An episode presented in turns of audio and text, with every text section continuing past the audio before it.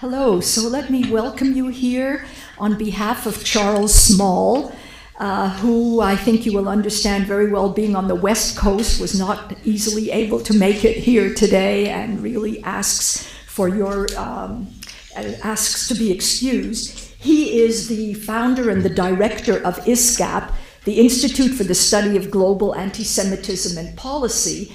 And I hope I don't have to go into any uh, detail about this wonderful new organization because I think that you all have on your chairs the information. Um, my name is Ruth Wisse. I am a professor here of um, Yiddish, Yiddish, literature, comparative literature in the Department of Near Eastern Languages and Civilizations, if you can believe it. Um, you may well be scratching your heads and wondering what Yiddish literature is doing in a department of Near Eastern languages and civilizations, but there's not always logic to such things. Uh, but that is where Jewish studies is uh, located. Um, in any case, it is a great pleasure today and a tremendous uh, privilege to have Thomas Hochmann. Uh, come here and uh, be our speaker in this ISGAP uh, Harvard Law series. Um, he is associate professor of public law at the University of Rheims, Champagne Ardennes in France, and he is also associate member Perelman Insti- uh, Center for Legal Philosophy in Brussels. He received his master's degree in public comparative law from the University of Paris at Panthéon Sorbonne in 2004, and he received his PhD there, his doctorate there, writing a thesis on Holocaust denial and freedom of speech in comparative law. Um, this uh, dissertation is going to be published next year, and it won the Rene Cassin Prize in Human Rights Law. And um, so uh, the title of his talk today is Holocaust Denial and Freedom of Speech after the United States versus Alvarez. And uh, we look forward to a very interesting talk. And I think at the end, I will also make some announcements about the future talks in this series. Thank you very much for being our guest here today. Please.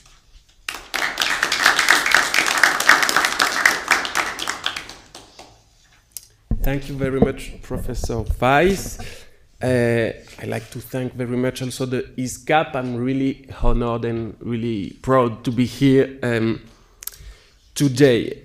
So my talk is entitled Holocaust Denial and Free Speech after United States versus Alvarez. United States versus Alvarez, as you may know, is a recent case that was decided by the US Supreme Court uh, this year in June. And as all of you know, free free speech, freedom of speech is more broadly protected here in the United States than in Europe or than in the, the rest of the world. Except maybe the case of obscene or pornographic speech, uh, most words that can lead to a sentence in Europe can be freely expressed in the United States. For most people, therefore, there is absolutely no doubt, no doubt that Holocaust denial, the, the statement that the Holocaust never happened, that uh, no Jew was ever killed in a gas chamber during World War II, this statement, for most people, as abhorrent as it may be, cannot be prohibited in the United States, is protected by the First Amendment. For the specialists of freedom of speech, and I don't have the pretension of calling me that, but also for the main American legal scholars and the, the, the, the main American free speech scholars, there was a doubt concerning the legal status of Holocaust denial. I shall uh, immediately introduce a, a distinction. I am dealing here with Holocaust denial, not with what we often call hate speech. I am dealing with the particular issue that is raised by Holocaust denial. Not all legal systems, not all countries agree on the legal answer to hate speech. But the issue at hand is at least clear. Can hateful utterances targeting a group of people be the object of a specific limit to freedom of expression? Can freedom of expression be limited when its use harms other people or when it tends to lead toward violence or when it threatens democracy?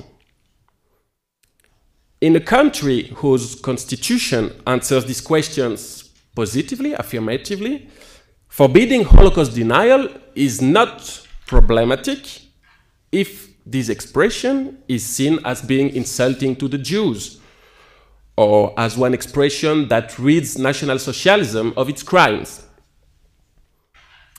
And Holocaust denial can easily be seen as a form of hate speech if it explicitly attacks Jews. If the denier argues, for instance, that Jews invented the hoax of the Holocaust to make money, I shall call this kind of expression qualified Holocaust denial. So, um, a form of expression that explicitly attacks a group of individuals. Such expression, qualified Holocaust denial, can easily be treated as hate speech. Now, a specific question is raised by what I would call bare Holocaust denial. With bare Holocaust denial, no explicit accusation is, is made against a group of persons. Denial of the crime stands alone. For example, the statement that no gas chamber was used to kill human beings during World War II this statement is bare Holocaust denial. No one is explicitly attacked by this expression. So this kind of expression, bare Holocaust denial, does not involve overt, explicit hate speech. It raises a different problem from the classic and well-documented uh, hate speech regulation issue bare Holocaust denial has a, a, particular feature. It's a false statement of fact. So the question is, are false statements of facts protected by the First Amendment? Is such an expression protected by the First Amendment? Of course, the, the spirit, the philosophy, the, the big spirit of American free speech conception seems to foreclose any possibility of restricting bare Holocaust denial. I would like to show, however, that the issue was far from settled until a recent case decided by the US Supreme Court this year, the case of United States versus Alvarez. So I will organize my, my short presentation in three parts. I will present the situation before United States versus Alvarez. Then I will say a few words about the case, about United States versus Alvarez, who was decided in June 2012. And finally, I will show that Alvarez, this case, teaches us some elements, some new knowledge concerning the legal status of Holocaust denial in the United States. So to begin with, Holocaust denial and free speech before Alvarez. So the American conception of freedom of speech is well known, and I will not have uh, the, the nerve, the pretension to, to explain it to you. Let me just recall some famous quotes that summarize the main, the main ideas. First, let me quote John Stuart Mill, and this will be, I'm sure, the first time that you hear John Stuart Mill speaking with such a tragic uh, French accent. the, um, so I quote The peculiar evil of silencing the expression of an opinion is that it is robbing the human race, posterity, as well as the existing generation those who dissent from the opinion still more than those who hold it. If the opinion is right, they are deprived of the opportunity of exchanging error for truth. If wrong, they lose what is almost a greater benefit the clearer perception and livelier impression of truth produced by its collision with error. So that's John Stuart Mill in his famous book on liberty. And that's an important quote because we will see that it plays a role in United States versus Alvarez. So we will come back on this um, in a moment. As you know, the Supreme Court start, uh, started building, started to build in 1919 uh, jurisprudence very protecting of expression, which is largely inspired by this philosophy from John Stuart Mill. Uh, more than in the text of the First Amendment, I think American free speech conception is expressed by Oliver Wendell Holmes in his famous dissent in Abrams versus United States, a case decided in 1919. The best test of truth, wrote Holmes, the best test of truth is the power of the thought to get itself accepted in the competition of the market. So, this idea, the idea that truth will prevail over falsity, is an essential feature of American free speech doctrine of the the traditional discourse surrounding, um, surrounding free speech in the United States. So, concerning Holocaust denial, the game seems over. How could a legal prohibition of Holocaust denial be justified in such a system? The remedy for false speech, it seems, is only true speech, not a legal restriction. However, until Alvarez, until this case decided this year, until Alvarez, a doubt remained. A doubt remained because the free market is a free market of ideas, of ideas, not of facts, not of statements of fact. Neither the, the classic authors that have inspired the Supreme Court, nor the court itself have ever thought of statements of fact when they defended the free exchange of ideas. They thought only about opinions, about ideas, not about facts. John Stuart Mill, for instance, was dealing with incitement to tyrannicide, with immoral doctrines, or with religious opinions. To be sure, he writes in On Liberty, in his book, he writes that, quote, if even the Newtonian philosophy were not permitted to be questioned, mankind could not feel as complete assurance of its truth as they now do, unquote. But John Stuart Mill really seems to distinguish between statements of fact and opinions. And his developments, his thinking on the necessity to protect every opinion, every point of view, deals only with the latter, with, state, with expression of opinions, not with expression statements of fact. On a subject like mathematics, he writes, John Stuart Mill, there is nothing at all to be said on the wrong side of the question. The peculiarity of the evidence of mathematical truth is that all the argument is on one side. There are no objections and no answers to objections. But on every subject on which difference of opinion is possible, the truth depends on a balance to be struck between two sets of conflicting reasons. Unquote. So, once again, free debate is for opinions, not for facts in an essay that he published before his famous book on liberty, John Stuart Mill was very clear, he was unambiguous.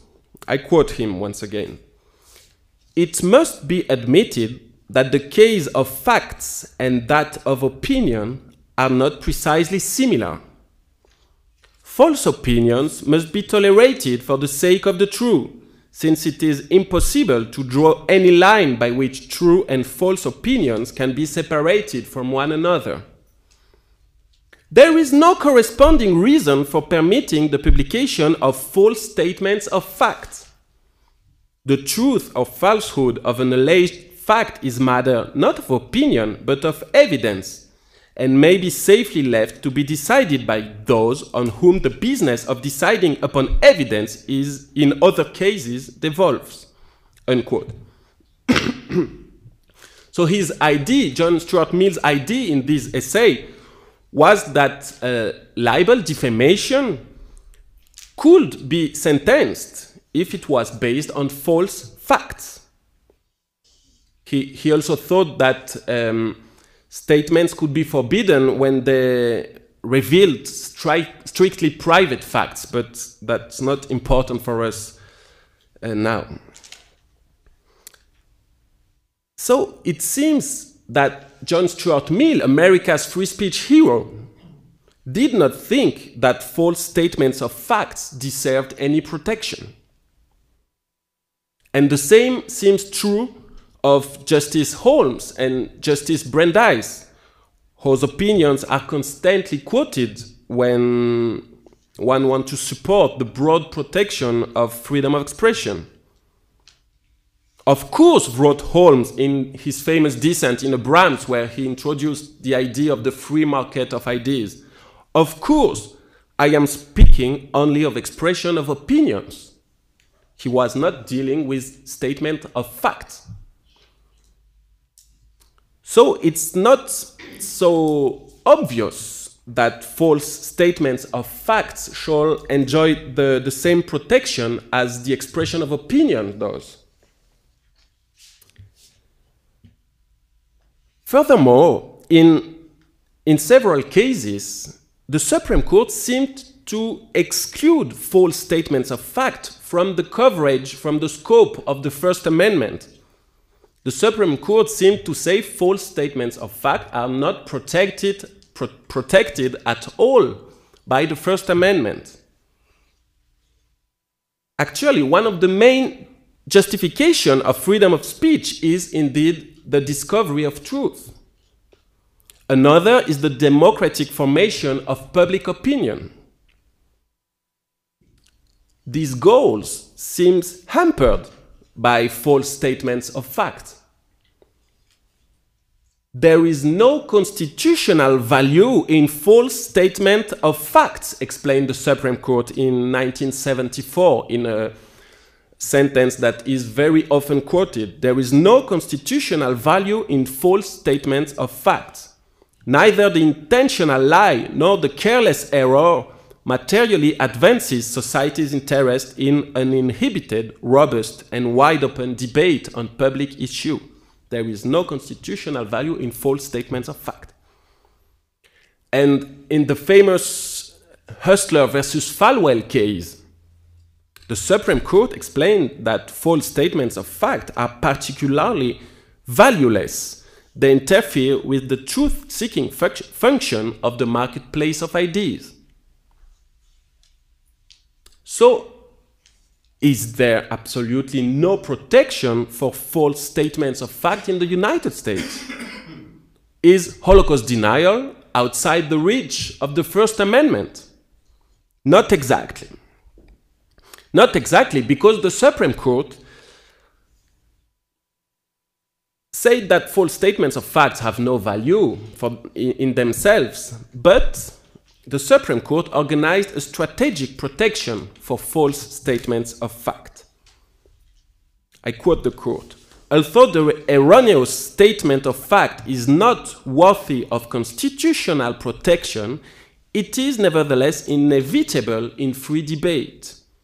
That's the same case where the court said there is no constitutional value in false statements of fact. The court said immediately after they are nevertheless inevitable in a free debate. So, in order to safeguard, to protect the breathing space necessary for free speech to survive, false statements are protected to some extent. The idea is that if you don't protect, if you don't protect at all false statements of fact, then speech that matters, speech that is worthy of protection, will be chilled, will be deterred. So false statements of fact enjoy protection not, not for their own sake, but in order to avoid to deter speech that is worthy of protection. If a speaker had to fear a sanction, a sentence, every time he might say something that is not accurate, speech that matters would be deterred. So the court say, in the words of the court, the First Amendment requires that we protect some falsehood in order to protect speech that matters. Okay, that's the idea of the breathing space. We, we, we don't, we protect some speech that has no value in order that speech that has some value can be freely expressed to let some breathing space to this speech. Therefore, in several cases, the Supreme Court has authorized the restriction of false statements, but only, only when additional conditions were satisfied. First, the speech, the false statement of fact, must be harmful. And second, the speaker must be aware that the speech is false. He must be aware of the falsity or, or act with uh, really in a careless way as to whether it is true or not. So that what the court calls actual malice. The speaker must know, must be aware that what he said is not true. So I am sorry I had to recall uh, these things that you might already be aware of, but I had to do it in order to go uh, a bit further. The problem is that the Supreme Court never, never said that every false statement of facts may be restricted when it is harmful and when it is made with actual malice, with awareness of its falsity.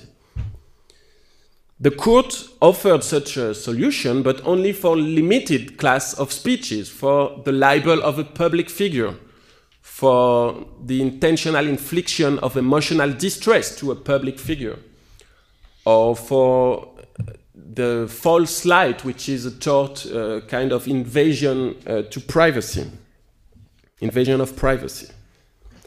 But the Supreme Court never expressed a general rule about false statements of facts. So the case of Holocaust denial was not settled.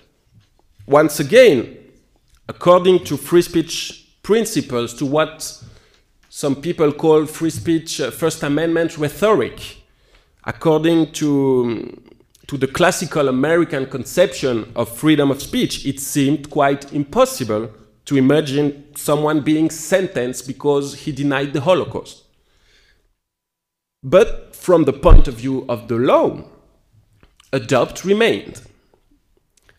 And this year, in 2012, the Supreme Court had the opportunity to address more in details the issue raised by false statements of facts. So, that my, that's my second point, Alvarez versus United States. Excuse me. I'm quite sure that you already know the story of Mr. Alvarez or that you heard of it, but let me recall it quickly. Mr. Alvarez was a pathologic liar. He claimed that he played hockey for the T Detroit Red Wings he said he was married with a Mexican model. And one day he explained he had received the Congressional Medal of Honor. Thank you so much, madam. One day he explained he had been awarded the Congressional Medal of Honor. For this last lie, he was sentenced on the basis of a federal statute adopted in 2005 the Stolen Valor Act, which forbade to falsely represent oneself to have been awarded any decoration or medal authorized by Congress for the armed forces of the United States. So Mr. Alvarez was sentenced on the basis of this statute. He appealed his conviction and the case went to the Supreme Court. The speech targeted by this statute has a common feature with Holocaust denial. It's a false statement of fact. So, what did the court say? One possibility for the court was the following false statements of facts have no value in themselves, they, they, are, they do not deserve protection for their own sake, they deserve protection only when this protection is needed to avoid chilling speech that matters. That's the breathing space theory. In the case of claiming that one has been awarded the, the medal uh, for his service in the United States Force, uh, Forces, it seems that no speech that matters is deterred, is chilled. So could the court simply rule that the Stolen Valor Act raised no difficulty at all from the point of view of the First Amendment? That was approximately the opinion of Justice Alito. In his opinion, joined by Justices Scalia and Thomas. False statements of fact merit no First Amendment protection in their own right, Alito explained. There exists only an instrumental protection to protect speech that falls within the First Amendment scope. So that's our breathing space theory. But since the Stolen Valor Act presents no risk at all that valuable speech will be suppressed, it is perfectly compatible with the First Amendment. So, a false statement of fact can be prohibited if it does not deter valuable speech.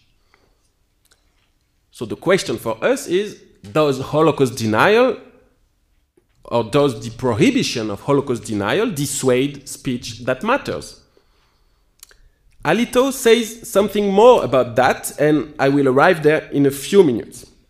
But first, I have to, to precise that Alito's opinion is a dissenting opinion. The majority of the Supreme Court's justices have a different appreciation of the issue raised by the Stolen Valor Act. Permitting the government to decree this speech to be a criminal offense four judges explained in the case, permitting the government to decree this speech to be a criminal offense, would endorse government authority to compile a list of subjects about which false statements are punishable. And for those judges, this would not be acceptable. False statements of facts are not at the mercy of the government. The government cannot target falsity and nothing more. Just forbid something because it is false. The government may not do that, those judges explain. To be permitted by the First Amendment, a restriction need, needs something more. It should focus on false statements used to gain a material advantage or on false statements that cause a harm and the lawmaker must be able to prove that the speech does cause the harm. The harm, say the judges, must be directly caused by the false statement. The government cannot, once again, target only falsity and nothing more. It must, it must make sure that this statement cause, causes a harm. Moreover, those judges explain, there must be no alternative, mildest way to avoid this harm. And for two other judges, Justice Breyer and Justice Kagan, these two other justices adopt a, a similar view. False statements of fact are punishable only when they are harmful. Therefore, a, statute must require such a condition. A, statute cannot forbid false statements simpliciter. Uh, it must demand the proof of an injury, of, a, of an harm. So Breyer and Kagan explain the Stolen Valor Act is too broad. It may be applied to situations where no risk of harm exists, such as, and, and here uh, Justice Breyer taught me a, a new word. The, the Stolen Valor Act is too broad because it can be applied to a barstool braggadocio. So I guess barstool braggadocio is when someone is drunk in a bar and explain a lot of stuff to, to catch the attention, right? Yeah, it, this word does exist, right? Yeah? yeah? okay. Um, so Justice Breyer explained the Stolen Valor Act is unconstitutional and it would be acceptable only if, if and I quote uh, the judge, only if it insisted upon showing that the false statement caused specific harm or if it focused its coverage on lies most likely to be harmful or on contexts where such lies are most likely to cause harm. This seems maybe to cover Holocaust denial Maybe is Holocaust denial more harmful to more people than what Mr. Alvarez said? So, to sum up, a few judges think that false statements of fact deserve absolutely no protection except a strategic protection, whereas most judges think false statements of fact can be restricted only when they cause harm. So, what lesson can one uh, draw concerning Holocaust denial? A clear and unsurprising one. Prohibiting Holocaust denial would be ruled unconstitutional in the United States. And that's my third and last part Holocaust denial after Alvarez all nine justices, all nine members of the Supreme Court seem to agree on one point. The First Amendment does not permit to punish bare Holocaust denial. They do not say it explicitly, but that's a clear inference, implication of the decision.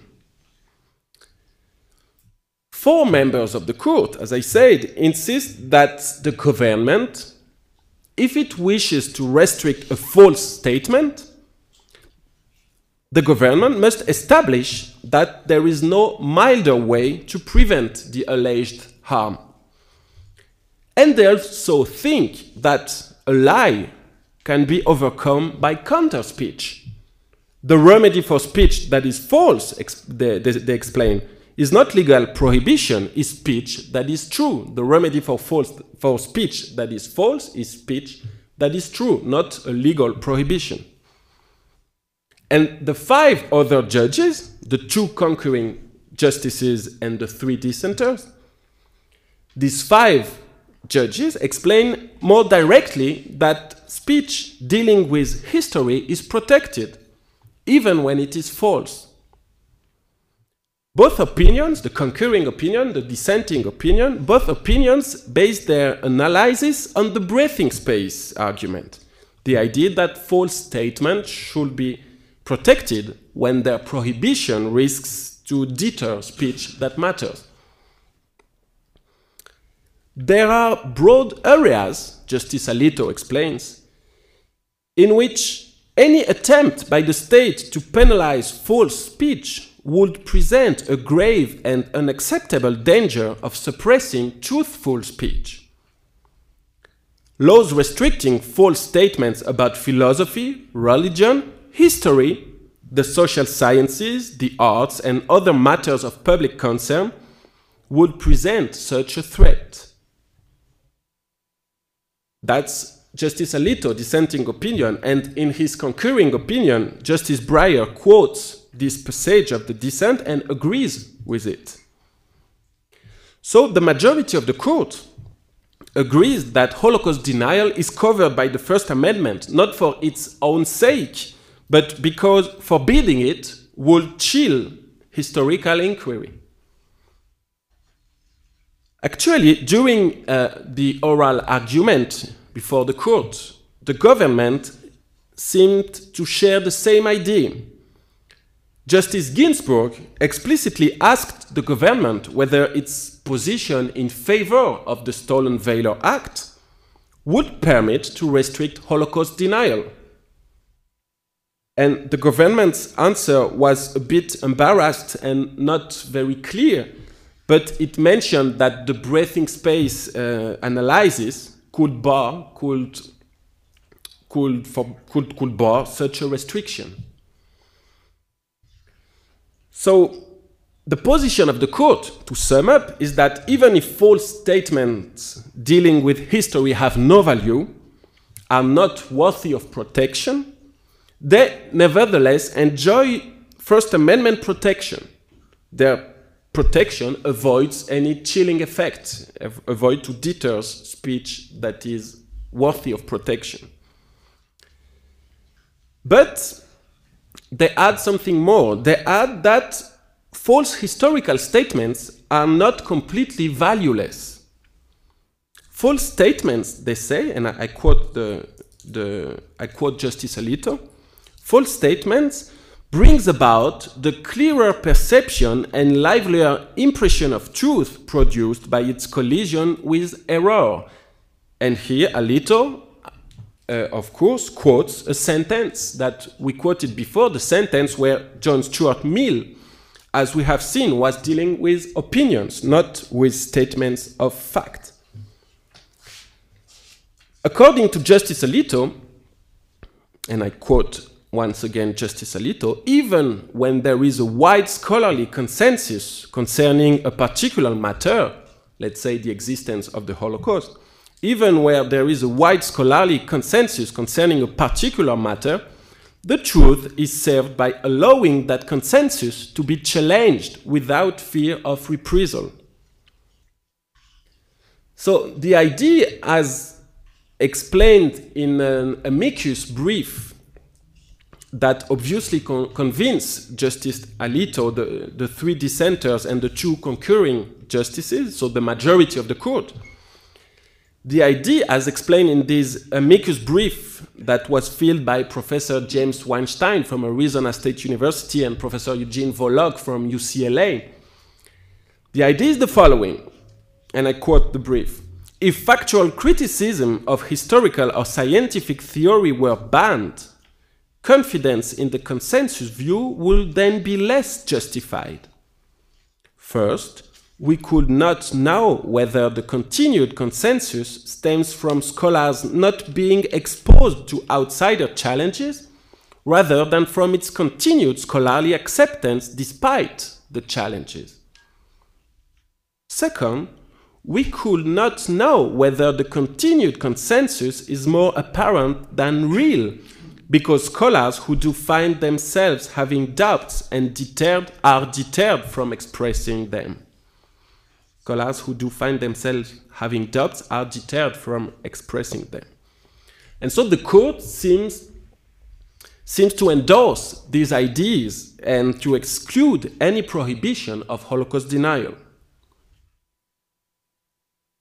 As you may know, um, several European countries have chosen a different path but one should be aware that there is not really a consensus on criminalizing Holocaust denial in Europe. Most Europeans agree that hate speech should be prohibited. But there is a sharp debate, especially in France, concerning the specific criminalization of Holocaust denial or of denial of other crimes against humanity. This year, in 2012, there was in France a lively discussion concerning the prohibition of the denial of the Armenian genocide. So, Holocaust denial is already forbidden in France, and there was a, a, new law that was passed by the parliament to forbid the denial of the Armenian genocide.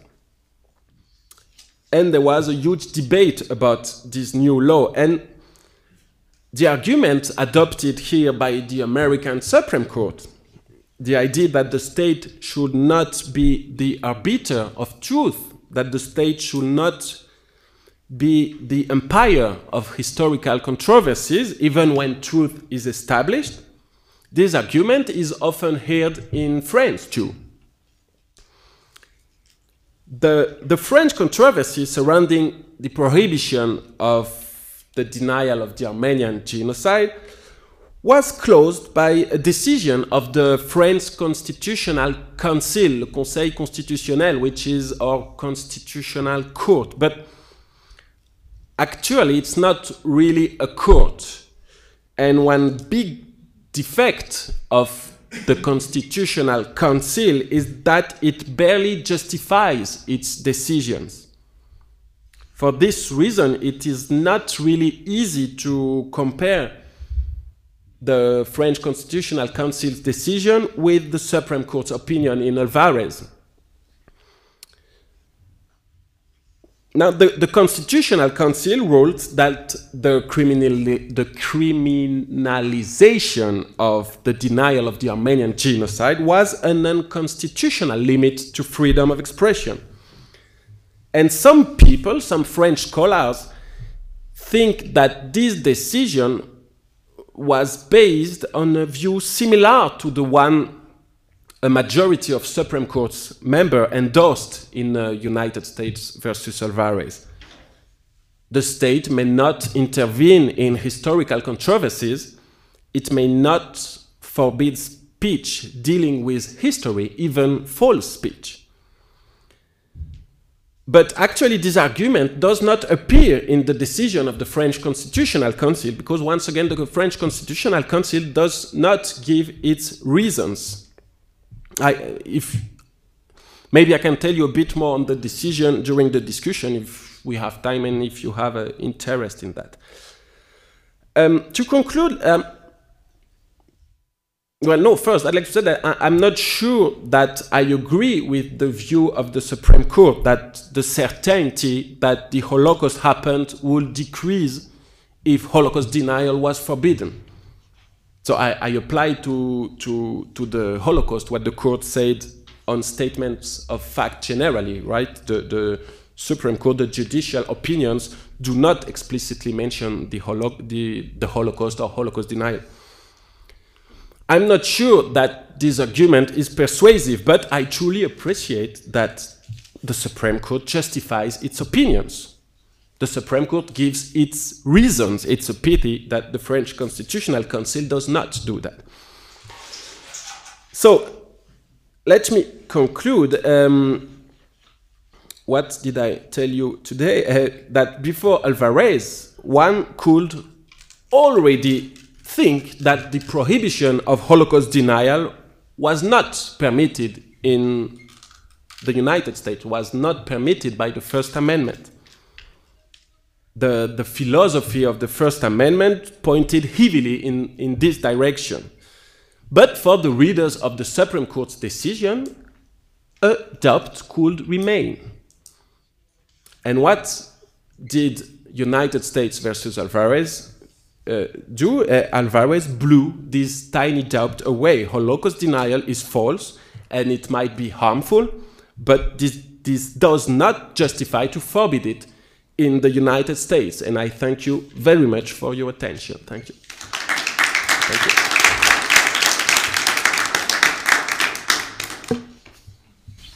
Thank you very much. I'm sure that there must be some questions. Please. Is, is Holocaust denial a crime in all countries of Europe? Uh, no, not in all the country, but in some of them. So it is forbidden. It is criminalized in France, in Germany, in Austria, not in Spain, not in Italy, not in the United Kingdom.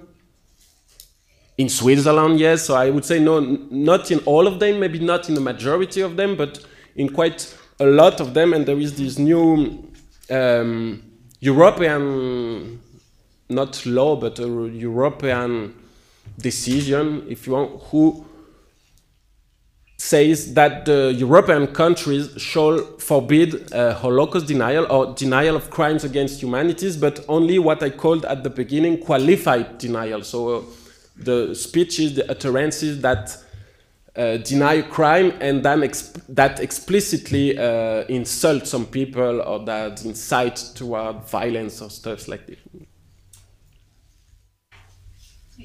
Um, thank you. That's uh, that was extremely uh, well thought out. I'm not you know, in law or anything, but I know quite a bit about the Armenian genocide situation. So I have two questions. Um, one is, during these discussions, do legal minds uh, discuss how they describe fact?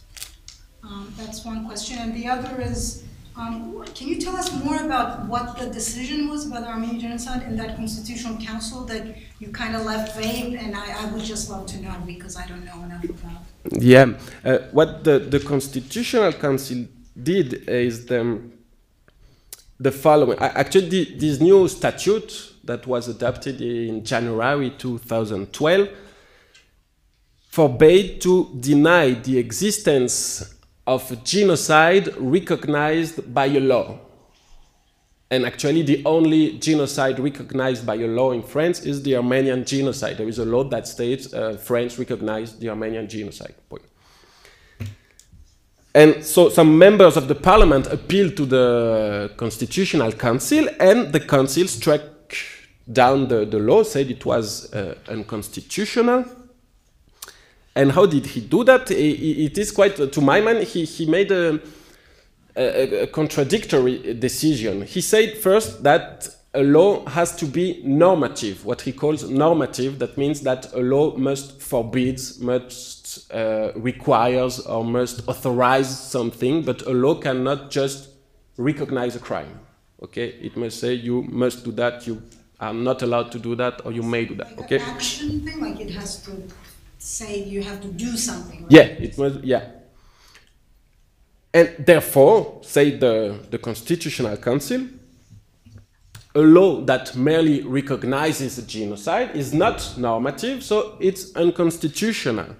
And therefore, the 2012 law is unconstitutional. Now, the problem is that the 2012 uh, law was normative because it forbade to say that the, the Armenian genocide never happened. And if you, if you uh, under this law, if you do that, you're sentenced. So it was normative. So the decision of the Constitutional Council is actually two paragraphs long and it's contradictory. So it was a huge disappointment for all the people who, who were interested in the question for proponents of the law, but also for people who did not agree with the statute because there was a huge discussion and a lot of legal argument uh, exchange and all we got is a two is two poorly argumented paragraphs that uh, does not mean much and that are quite contradictory. So that was not a great uh, work uh, from the constitutional council I guess, and I think I did not get very well your first question. I'm sorry. I'm trying to understand because you know I'm not an academic or a legal scholar, but I come from like journalism. So I mean, for us, it's like in order to say something, you have to get at least two sources, and then you can kind of you know discuss that after that. Like you yeah. check your sources. Well, for legal matters, when you say false statement of a fact, yeah, that fact how do people decide what is that fact? Okay, so there are two things. Uh, either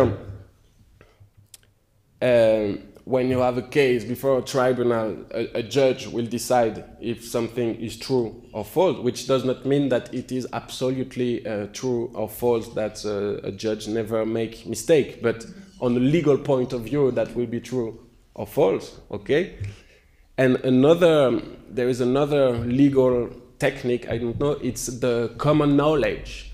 You know, so the judges uh, often say the Holocaust, we say, is common knowledge. So we will not start an historical inquiry in court to uh, establish those facts. It's uh, common knowledge, so we take it as true. That's what judges do something. They do it for gravity. If I drop this pen, it will fall. That's common knowledge. I don't have to prove it. Yeah. Okay, thank you. Yes, is there any reference uh, in the charter of the EU, the European Union, that would um, touch upon genocide or Holocaust denial? Uh, because it sort of transcends the individual national definitions. Of how is that represented in the UN, at the EU? Uh, so in European law, we have now um, the European uh, Human Rights uh, Charter, right? Charter, like, And no, there's nothing about Holocaust denial in it. There is a guarantee of freedom of speech and also the possibility to restrict this freedom of speech when speech provokes some harm or is dangerous, right? So we don't have like in the United States a negative sentence uh, that say Congress shall make no law restricting freedom of speech.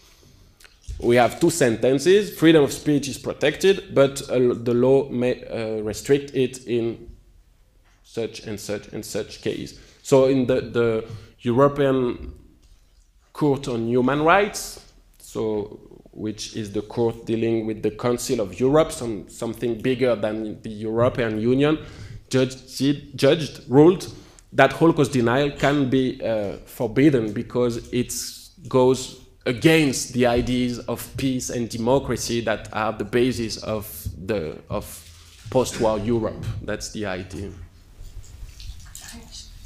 Sure. A little bit outside the realm of the law, but interestingly enough, one that arose in France. Uh, Jean-Paul Sartre's book, which he wrote based on his experience during the war, Anti-Semite and Jew, or uh, um, I can't believe that I've forgotten the French title. Réflexion uh, sur la question juive. Oui, uh, sur la question juive, uh, exactement. Um, what he begins with, interestingly enough, is that uh, anti-Semitism is not an opinion. Yeah. Um, which is very interesting. So it, it, cannot, I don't know how this can be translated into law, but I found uh, this to be one of the most profound insights uh, because it is always regarded as an opinion, mm-hmm. right? So that you can be one side and the other side. But in his uh, opening, he says he does not regard it as an opinion, and he bases this, of course, on his psychological interpretation of it. But I wonder if there's any uh, parallel to this in, in legal discourse. Mm-hmm. It's a statement that is often quoted. Um, to justify restrictions to freedom of speech, uh, people would say anti-Semitism or racism uh, is not an opinion; it's a crime that the idea. I think that I, I see the idea, and I, of course I agree with that. I, I think on a legal point of view, um, an opinion or any expression is a crime when it's forbidden by uh, a law, when it's criminalized by the, the parliament, right? So there is nothing on strict legal point of view. There is no opinion that that is. Uh, in its own sake a crime that, that is naturally a crime. Uh, any expression can be a crime if the lawmaker decided to make it a crime. So that's the idea. So in, in French law, anti-Semitism is a crime. Yeah. The uh, classic limitation on freedom of speech is when you're not allowed to yell fire in a crowded auditorium. Yeah. Because it does harm. Incitement. Yeah. It does harm. Um, can one argue that um, anti um, denying the Holocaust should be banned if it causes emotional harm to, let's say, Holocaust survivors? Because let's say they hear the Holocaust being denied, it might cause them. Mm-hmm. So in, in Europe, yes, that's the with this argument uh, that the country that forbid Holocaust denial use this uh, this idea. Uh, in the United States, you cannot justify like this a limit to freedom of speech because the Supreme Court uh, think that if you forbid an expression because it harms someone, why does it harm someone? Because of the opinion that is expressed, that's the communicative impact of the expression. So you cannot, if you restrict it, you just restrict one opinion. And I think you all know this famous uh, Skokie case, right? Where this suburb of Chicago, I think where the National Socialist Party of America or something like this uh, wanted to, to parade. The city tried to forbid it, saying that it hurted the people, and a lot of the inhabitants of the suburbs were uh, Holocaust survivors, I think. And the tribunal said, no, of course not, you cannot uh, injure, and you cannot forbid an expression because it harmed other people, and the Supreme Court did not even accept to review the case. It did not grant it certiorari, what certiorari, because it was an easy case from the American So point of would you view. draw the line in lying would hurt people? Like, let's say you you lied that you went to a bad school in order to get a job. That would be illegal then. Would it would be illegal to um, get a better job because you claim that you went to a, certain school? Would you get certain benefits because you're from a certain race and affirmative action? Would that that would be illegal? Uh, I, I, I don't. After Alvarez, I don't think that would be uh, ruled illegal because it can be seen as a false statement of facts. It can be seen as something that is harmful for some people, but that is typically uh, the kind of matters where forbidding a false statement of fact could deter. Uh, interesting matters, opinion uh, that are worthy of protection. So I think the court will not agree with, with such a prohibition. Okay, so then there's really no legal disincentive to lie in general. It goes on all the time. I think after, after Alvarez, no. Uh, according to Justice Alito, if you lied, it has uh, uh, really not any importance, and you could forbid any lie. But according to the other judges, six more judges, uh, no, you have to protect lies, not because they have any values, but because if the people are afraid that saying something false will uh, get them fined or will send them to jail, they will just stop talking and the free and inhibited debate will be deterred. You know? I, I don't know if uh, studied all the nature of hate crimes laws in the United States, but there are a number of states that have passed them in recent years. And it's interesting to me that someone could say, you dirty Jew, and it's protected by law. But if he says that while pushing you or shoving you, he can be arrested and it can be declared a hate crime because what he said suggests his motivation. So there his speech is enhancing the potential penalty that he pays for the crime. But if he has the speech without shoving you or doing anything else illegal, it's protected. Yeah, and and and the yeah. To get somebody to. Um, Some countries, Canada, for example, has an anti-hate crime national statute. That's been debated. Uh, What do you, what is your opinion of the effect of that, the value of that? Are there any echoes elsewhere? about enhancing penalties for for um I get yeah first the first thing is that that's really right what you say that the, the the those statutes say you will be more severely sentenced when your crime was moved by hate but how do you determine if the person had those uh, motivation only with speeches because you cannot say otherwise if the person motives were hateful or not. That's what he says. That matters and that we have the same thing the same thing in uh, in France.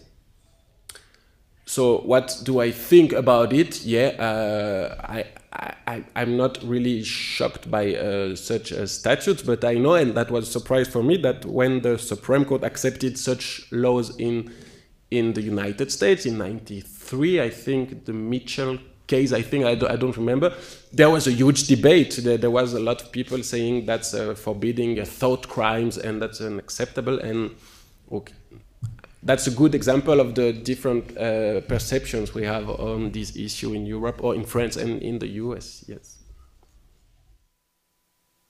Um, what do you think about the concept of um, like uh, incitement, where someone uses free speech and then um, riots happen in the world, people die, property gets destroyed, and they know it's going to happen by doing that. We find this like with the um, you know the anti-Islamic you know the pro- provocations against you know the Islamic world. We know it's going to happen from experience that you go and you write, produce a cartoon about the Prophet Muhammad, you're going to get that. Yeah. What, what do you think about those kind of laws? And, and Uh, that's again um, one big point of difference between Europe and the US, or maybe United States and the rest of the world on this issue. Because in Europe, those incitement can be prohibited when they tend to provoke some violence, but the judge will uh, look at that on a really abstract point of view. The, the the words are hateful, they are quite uh, strong words, the judge will say, okay, that could lead to violence. In the US now, the judge uh, will have to check uh, really in the circumstances of the case, uh, will have to to check if the people, if the words, signomy, if the, the, the utterance, the speech is really, uh, in this context, uh, is really capable of provoking immediately some violence. That's the famous clear and present danger. I mean, the danger must be really certain, it must be clear, and it must be really present. It must be, it must provoke some violence, not in a few weeks when the people looked at the cartoon. It must provoke it right now when you say it. Please. thanks for pulling all of this together. When Alvarez was announced several months ago, as you probably recall, there was significant media coverage. And I'm wondering, this might fall outside the scope of your work. Have you been able to track how the decision has been digested and discoursed in various stakeholder communities? In, in various? In, let's say, the Holocaust denial community, in civil, you know, um, liberties folks, um, minds. Uh, okay, okay, yeah, that's in Jewish organizations, etc. How How is that landed? That's. Uh, an interesting point. I have no idea, but uh, uh, it's uh, yeah, you're right. It would be interesting to know. I don't know if uh, they made the the the the link if they, they saw that because the case was was a little bit funny, right? So people talk uh, a lot about this. Uh, fun, this strange guy that was saying lies all the time, but I don't know if it was seen for what it is for the first time that the Supreme Court talked so explicitly uh, about false statements of facts. Uh, I don't know how it was received, uh, but I will look for that. Thanks. This has been really illuminating and marvelous. Thank you. So thank you. I thank you. Can I, can I ask one thing, please? I cannot imagine defending a dissertation in America about French law. What is the process for your defending the dissertation? Must you have an American who's schooled in the American Constitution at your defense? Um, how do you, this is intriguing that you could do this, and this is a university, I have to ask you that question. How do you do that? How, how do we defend thesis how do you defend your dissertation in France regarding American law and Constitution? Okay, uh, my, my thesis was uh, comparative law, so I, I, I, it's about French law, American law, and German law. Okay, and so in the jury, I had two French guys, an Austrian guys, a German woman, and David Rabban from Texas University was the American part. Yeah, so they, I, I was lucky that they could all come to Paris, and that my university could pay the tickets from the Texas guys. So it was it was nice. Yeah. And when will your book appear? Uh, next year in March, I think. Uh, sadly in French, but uh, who knows? Maybe I try to. To, but it's not problem for you, but for the rest of America, I try to well, do it. I think it could be very important. Thank you so much. Chance. Merci beaucoup. Merci infiniment. Thank you. May, may I just uh, um, let you know that the next. Um, the next talk in this series will take place on November the 14th, and I think that you can find that on the uh, uh, schedule that's there. Again, thank you so much. Thank Come you, thank again. you very much. Thank you.